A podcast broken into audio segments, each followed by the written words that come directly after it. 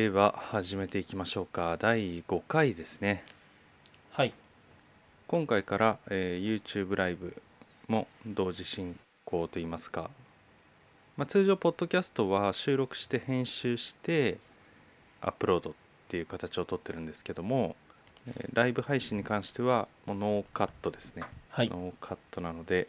変なことは言えない変なことは言えない まあ別に言ってもアーカイブには残さないんで、 えーそうですねはい大丈夫ですでは、えー今日はいくつか質問をいただいてる中でどうしましょう上から順番に行きますかそうですね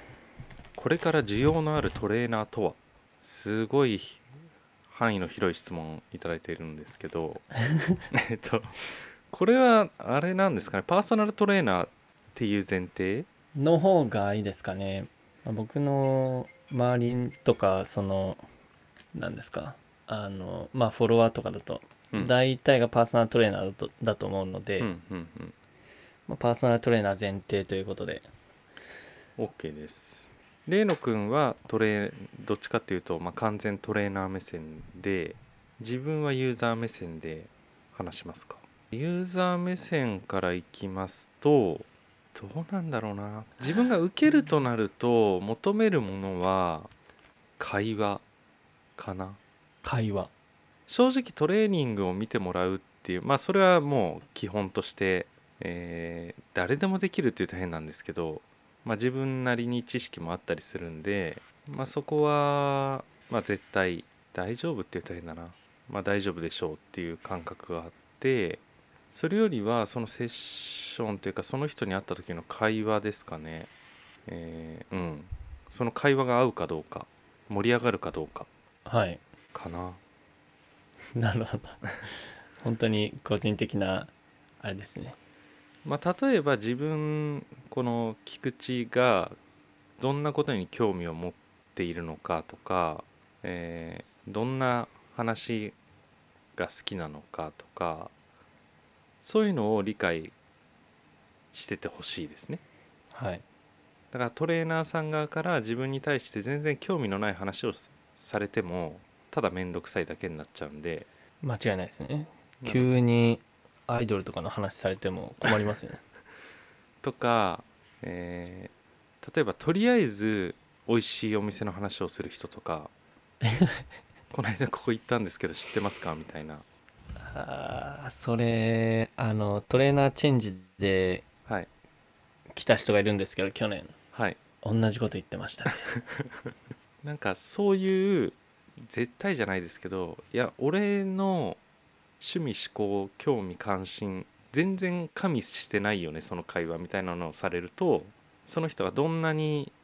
体を作れるトレーナーであっても、うん、優秀だとは思わないし自分は求めないですね。 なるほどはい、まあ、まあなのでそうですね会話対話力かなはいトレーナー目線っていうと何ですかね実際トレーナー目線で これからニーズのあるトレーナーって分からなくないですかね結局ユーザー目線になるんじゃないかなって思うんですけどまやっぱり需要時代の背景とかうーんまあ例えばこの質問の意図としては細かいところで言うとコンテストに出た方がいいんですかとかそういう意味合いも含まれてると思うんですよねはいそれこそ資格は持っていた方がいいんですかとか、まあ、それで言うとこれだけいわゆる個人のなんかよくわかんない自称トレーナーパーソナルトレーナーが乱立している中で、えー資格の有無っていうのは重要性は出てくると思います。はいまあ、なぜかというと、まあ、例の君のさっきのトレーナーチェンジの話もありましたけどまあ言ってもその質がある程度担保されてるかどうかっていうのは資格の有無で多少なりとも基準にはなるんですよね。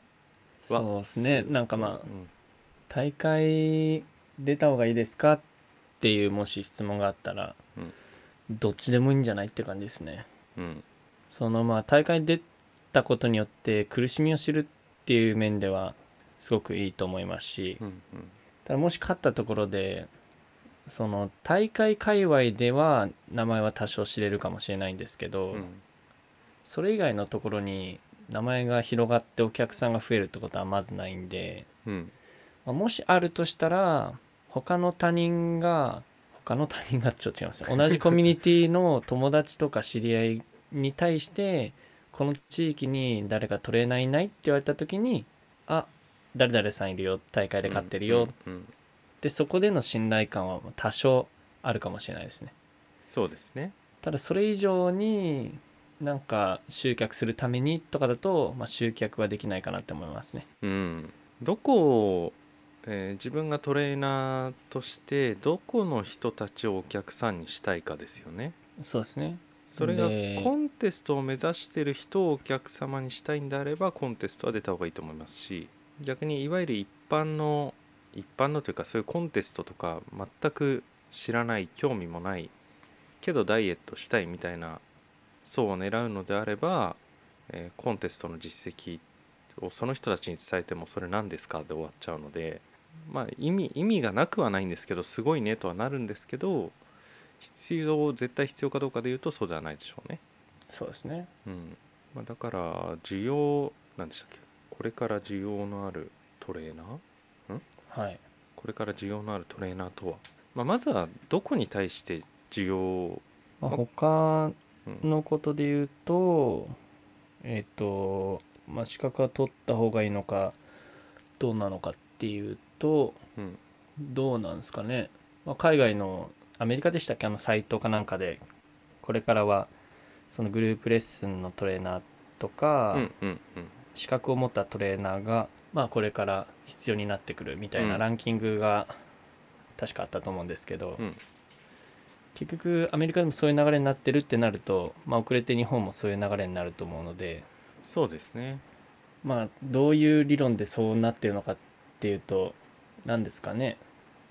多分国家資格とかじゃなくてトレーナーが溢れきってる分どんどんその選別されていくというかさらにまあネットとかで情報が溢れたり SNS で情報が溢れてる分お客さんの目も超えてきてうんより優秀なトレーナーのとこに行きたいとかそうですねなんかそういった理由で、まあ、資格が必要になってくるんじゃないかなと思いますね、まあ、ちゃんと勉強してるっていうところで、まあ安心感もありますしそうなんですよね、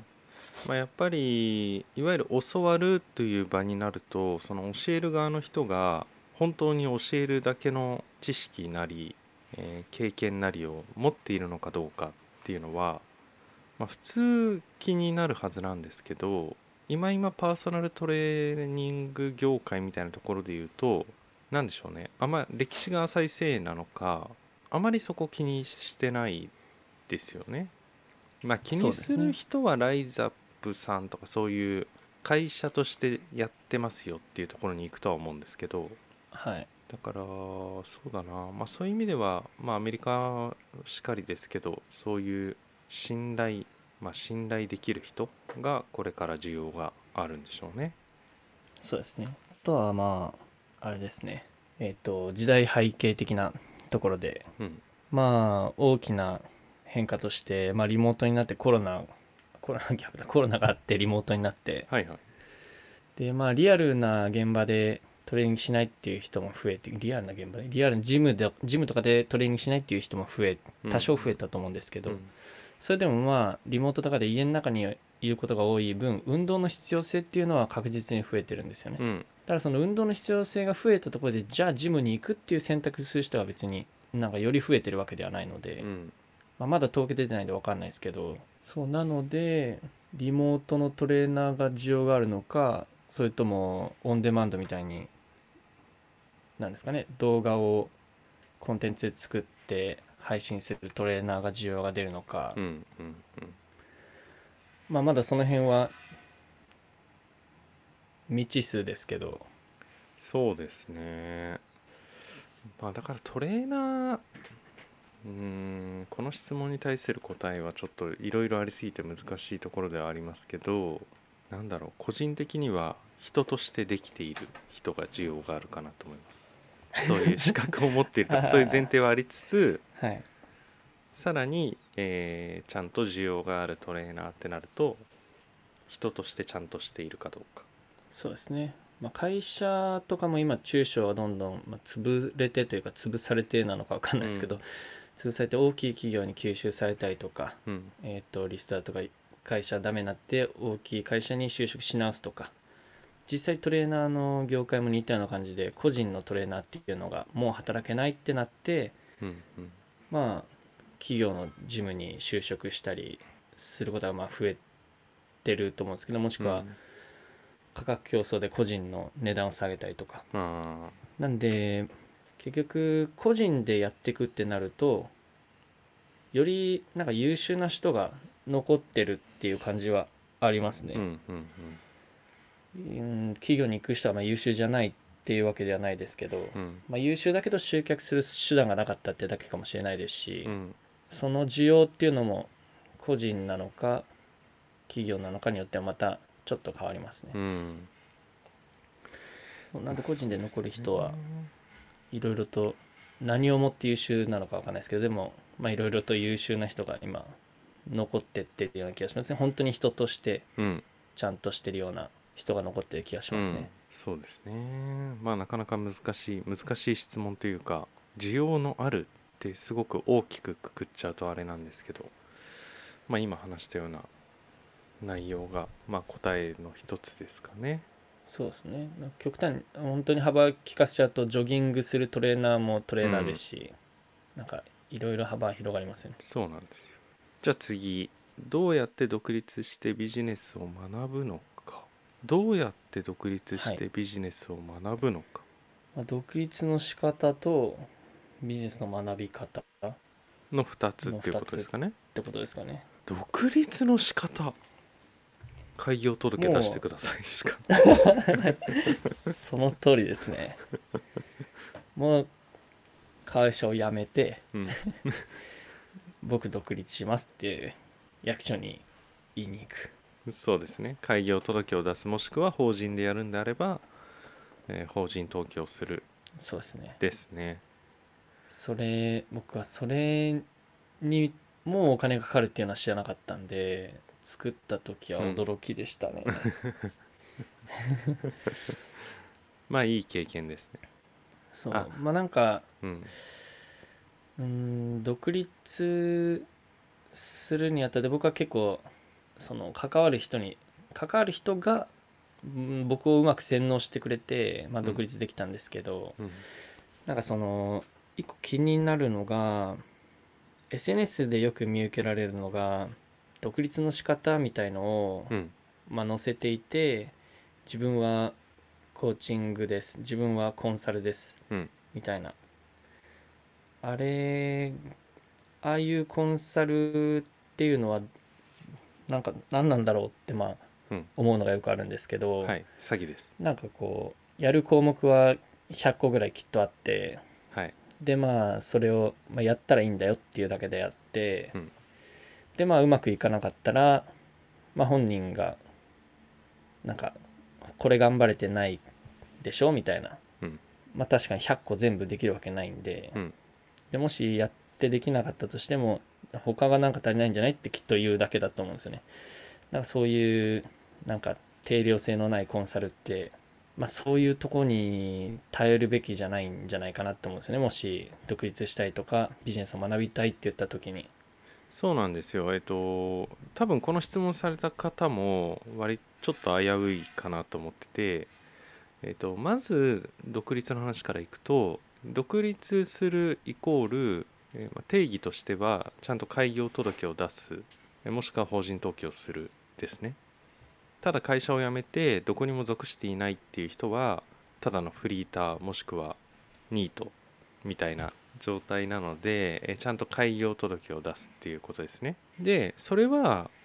じゃあそこに至るまでに誰かに何かを教わらなければいけないかっていうとそれは全くなくてもうただ自分がアクションするかどうかだけの話ですね、えー当然手続き上決めなきゃいけないことっていうのはあるので、まあ、例えば法人であればじゃあ法人名どうするんだとか、えー登記する住所どうするんだ事務所はどこにしようかとか決め事はいろいろあるにせよ、えー全部自分でやった方がいいですね間違いなく。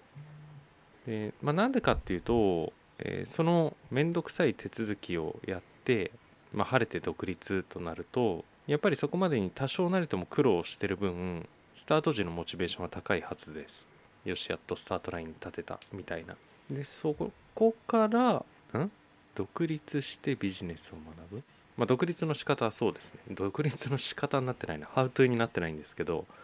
えー独立はいつでもできますし自分がアクションするかどうかだけですねなんかあります独立にあたってじゃあ手続き分かんないってなった時にどうしたらいいのかみたいなことを聞きたいのかなうーん役所行って聞いたら教えてくれますよね結局丁寧に全部教えてくれますねそうでまあそう独立の仕方教えますみたいなところにお金払うのはもったいないですよねそれって何を何を教えてるんだろ結局その開業届出すんだよってこととか多分その先のあのビジネスの考え方みたいのを教えてると思うんですけどううーんなんか情報商材 的なそんなのにお金払うなら JETA に入会した方がいいですねそうですねあの現場レベルで現場のことは聞けるんで現場のことまあと本当トレーナーとしてかんビジネスを考えられてるんであれば、えー、JETA に入会して、まあ、本当現場レベルトレーナーとしての現場レベルの、えービジネスを学びつつ、まあ、もっと講義の広い意味でのビジネスっていうところであれば、まあ、僕とか、まあ、レイノ君とか含めいつでも聞ける状況はあるのでだしそれに別にお金はかかんないですからねそんなのもうコンコンサルなんてただでいくらでもやりますよそうなんかそういうのが SNS とかでいるじゃないですかトレーナーやってて、まあ、独立しててうん自分のやってることをどうやったらできるのか教えますみたういな、ん何人限定で来てくださいみたいうんな,、なんか結局、まあ、菊池さんも僕もあ僕あやってるようなコンサルっていうのはうんもっと質が高いというか、うんもっと責任のあるコンサルで、うんまあ、僕で言うと、まあ、そのジムの監修とかでうんじゃあ業務委託契約のうん契約書はこういうのでやった方がいいですよとか、うんトレーナーフィーは何パーでやった方がいいですよとか、うんじゃあその書類僕作っときますねとかそのじゃあ地域の相場を見てこのぐらいの値段設定でやった方がいいですよとか、うんそうやって本当に結果に見えて全然できなかった時のお前のせいだってなるのはすごいわかるんですけど、うまあ、サプリメント作るってなった時もうん成分はこのぐらいでこれでいやこれは法律的に NG なんでこのぐらいでやった方がいいですよとか、なんかそのちゃんと責任のあるコンサルなんでこういうコンサル SNS のそういうコンサルを聞いちゃうと、うんなんかなってなりますよねうん愚痴です まあ要するにあれは情報商材なんですよ。あのーはいああいうやり方はもういつの時代も形を変えて、えー出てくるものなんですけどああいう系のその発信をしている側の人たちっていうのは相談なりなんなりしてくる人がやっていることを現場レベルで何も理解してないんですよ。実際には使ってないんですよね知ってるってだけでそうです現場レベルでは何も知らないので一般論いわゆる、えーマーケティングなり、えーマインド系の、まあ、マインドセットの話だったりとか何でもそうですけどいわゆる机上の話を並べて、えーそれっぽいストーリーは作れちゃうんですよね。うんうでんそれを聞いたことがないもしくはなんとなく聞いたことあるけどよく理解していない人っていうのはすごい刺さるんですよそういう話が。そうですね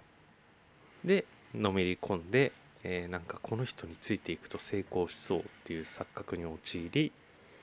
えーお金だけ気づいたらなくなってるとそうですねそういう人たち意外と投稿とかのブランディングを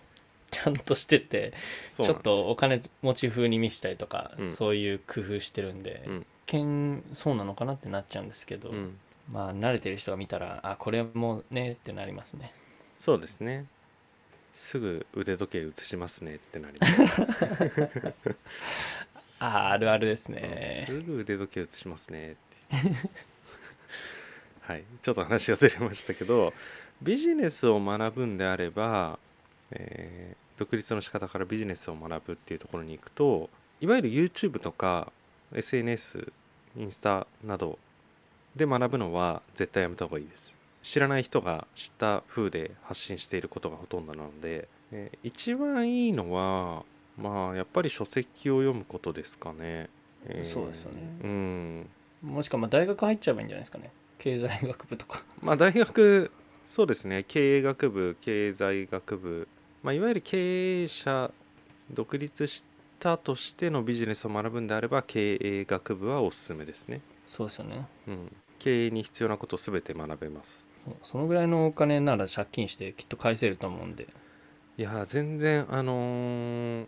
意味不明なコンサルコーチングに月5万10万払うんだったら大学に例えば2年間だけとかでもいいんで200万とか払った方が、まあ、圧倒的に価値はありますよね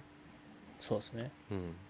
そうですね、まあ、なのでそういうなんだかよくわかんない人が熱く発信してるだけのビジネス論法には絶対にはまらない方がいいですねそうですね喋りがうまいんですよねうまいんです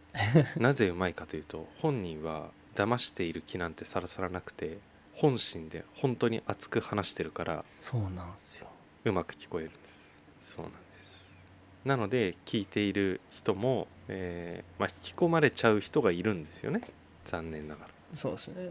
まあ、残念ながらって言いたいんですけど別に本人はいいと思ってるんでいいとは思うんですけど、まあ、ただねいろいろ裏側なり実情なりを知っている側からするとなんでそっち行っちゃうのかなっていう気持ちにはなりますねそうですねはいまあ宗教と一緒です信仰の自由ですあー その通りですね他何がありましたっけあとははい次は一人でん一人でトレーニング時トレーニングする時っていうことかなどうしたらいいのかざっくりですねちょっとあれです ねちょっと返答のしようがない一人でするときは怪我に気をつけてじゃないですか一人すると一人きでやはるときに気をつけることトレーナー目広線い部屋で広い部屋で 広い部屋 これでもあれじゃないですかジムで一人でやるときも含まれてるんじゃないですかまあそうですねもうほんと全部ですよね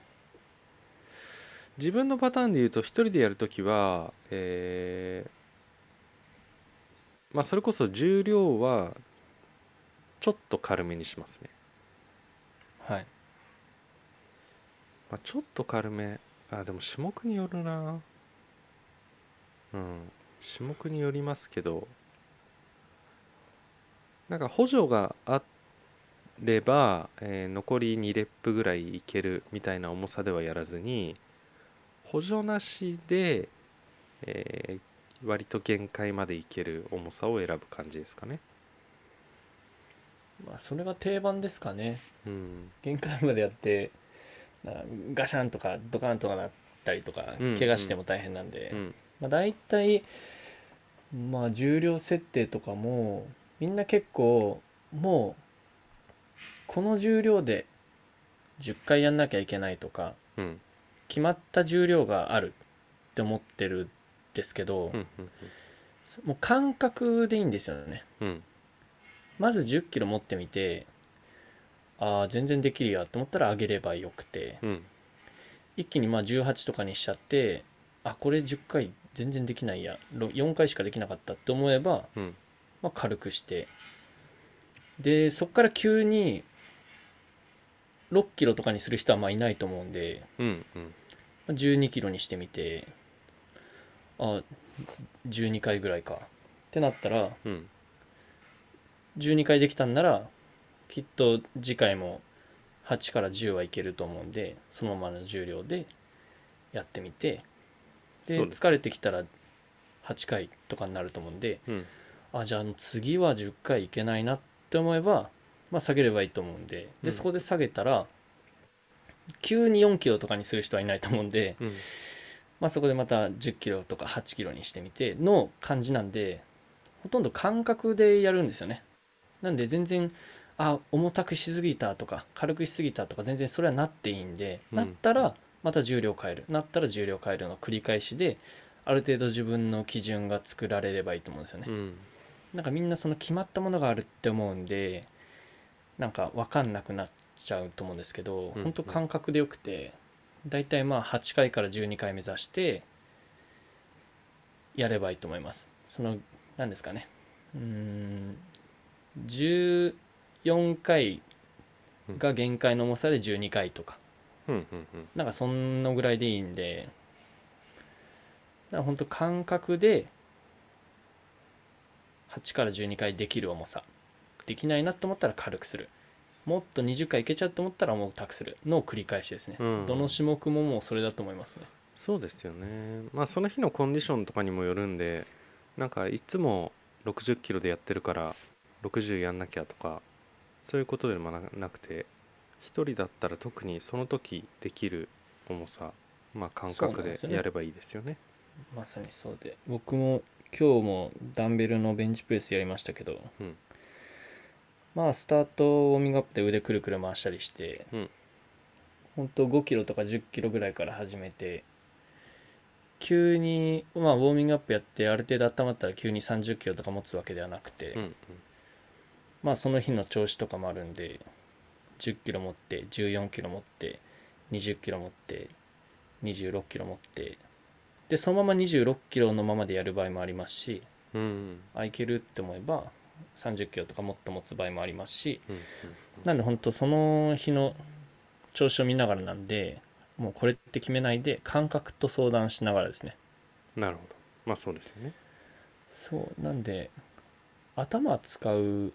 頭は使えればまあ使った方がいいですけど別に使わなくても感覚だけでもできるんで、うん難しいとかそういうのはないですねうんうんただ自分と相談するだけそうですね。持てなくてもああじゃあダメだとかではなくてただその日の調子なんで、うんそれでいいと思いますまあそんな感じですかね一人でやるときどうしたらいいのかっていうのはまあ何をどうしたらいいのかっていうのをいただけるとさらに答えやすいかな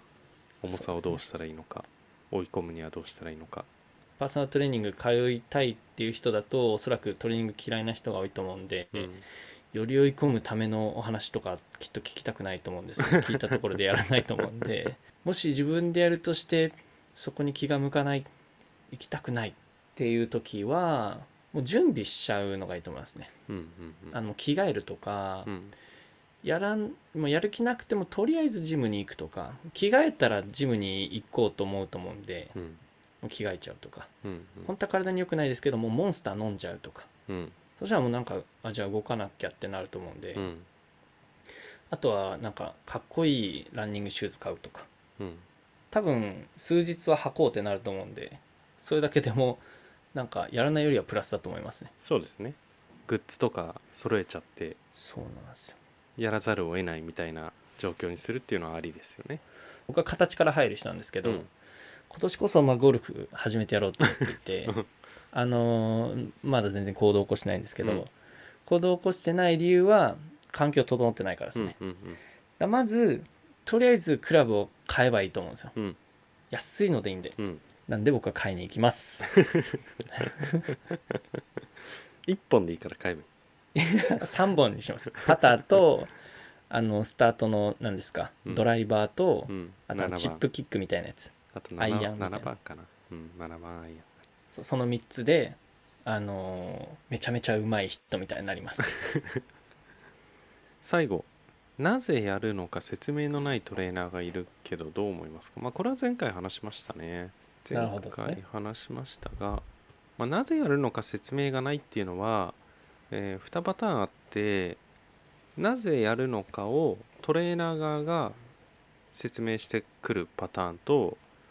説明してこないにせよこっちがこれなんでやるんですかって聞いたら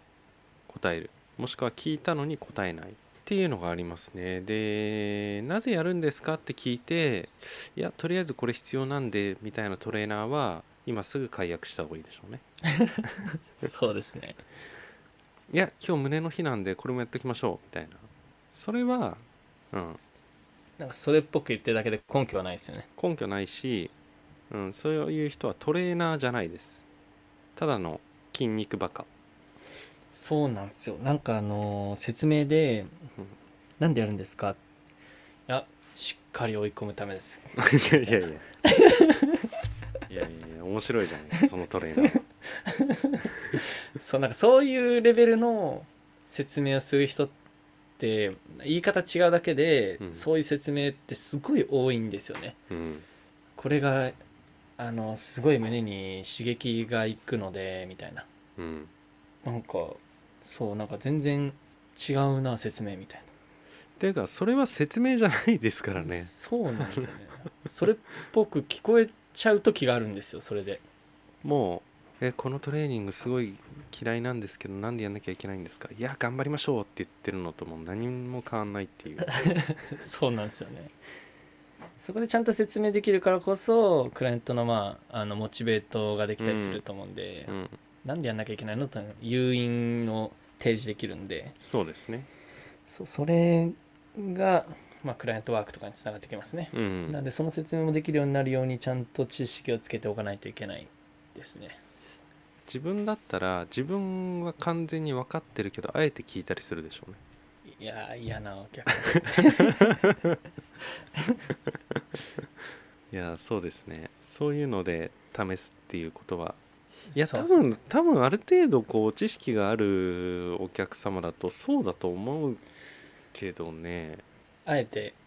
イエスマンかどうかを試したりとか、うんそういうのはなんか感じたりすることあるんでうんう、んなんなんですかねちゃんと否定したりとか分かんないことは分かんないって言ったりとか、そうですねあだからそういう意味ではなんでこれやるんですかっていう言ってまだいやちょっとわからないん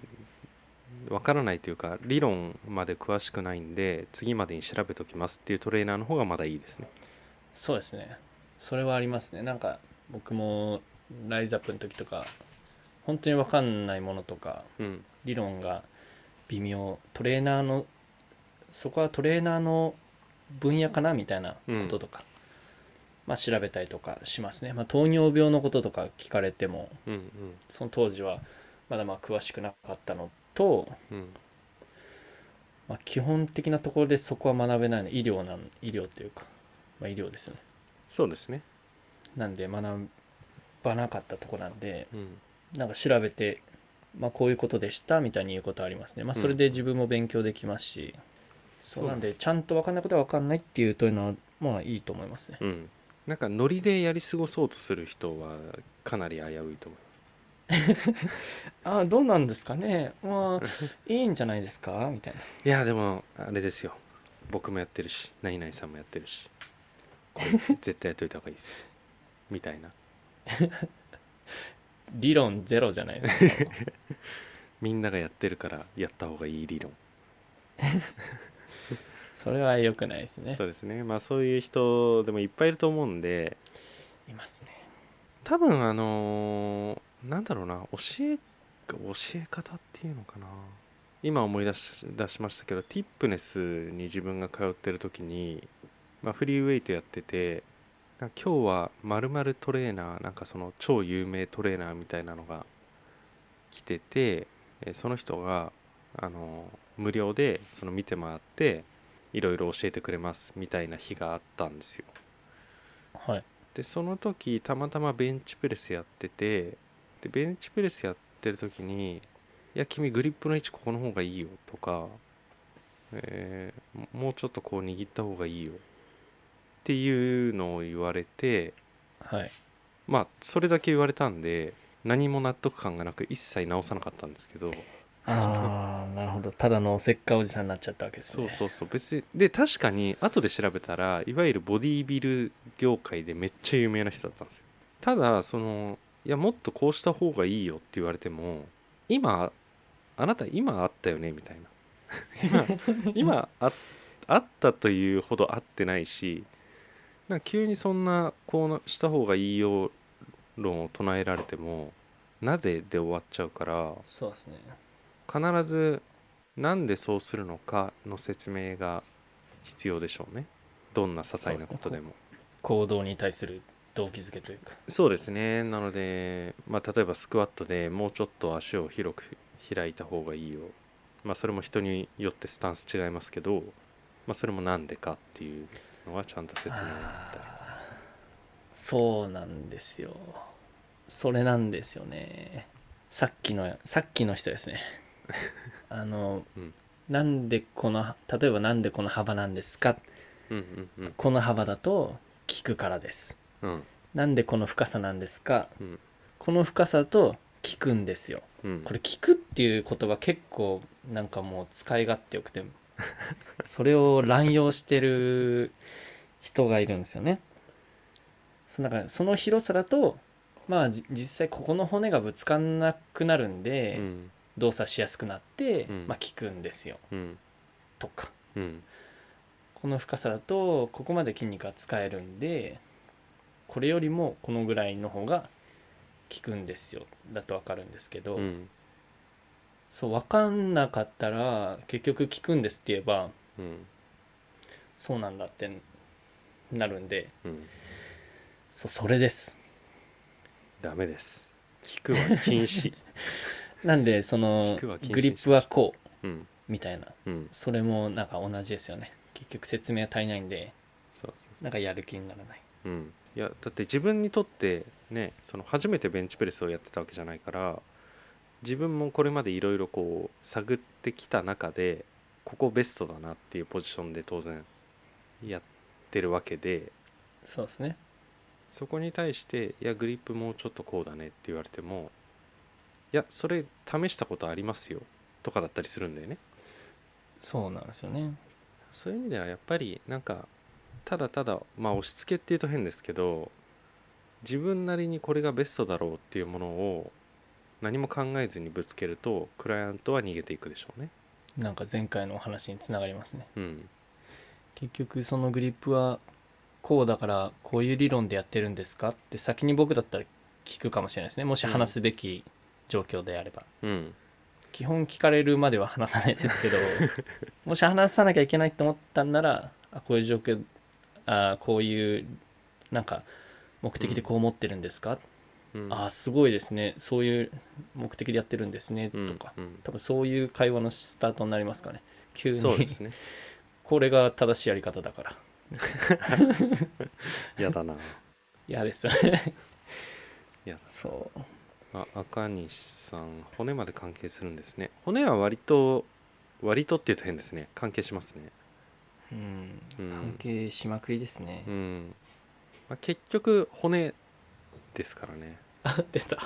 骨理論じゃないで すかちょっとこれちはあょのちょっと骨理論宇宙はになまっちゃたうんでちょっと違ダメうですね違う理論の話になっちゃうんであれですけど そんなところですか今回はあとなんかありましたっけないですよねそんな感じですかねうん、これから重要のあるトレーナーとは2番目は、まあ、どうやって独立してビジネスを学ぶのか一人でトレーニングする時どうしたらいいのかなぜやるのか説明のないトレーナーがいるけどどう思いますかの、えー、1234本立てで今回お送りしました。はいはい、というわけで第5回ですね。はい第はい5回ここまでとなります。また質問お待ちしてますはい、いつでも質問お待ちしてます。ありがとうございましたありがとうございました。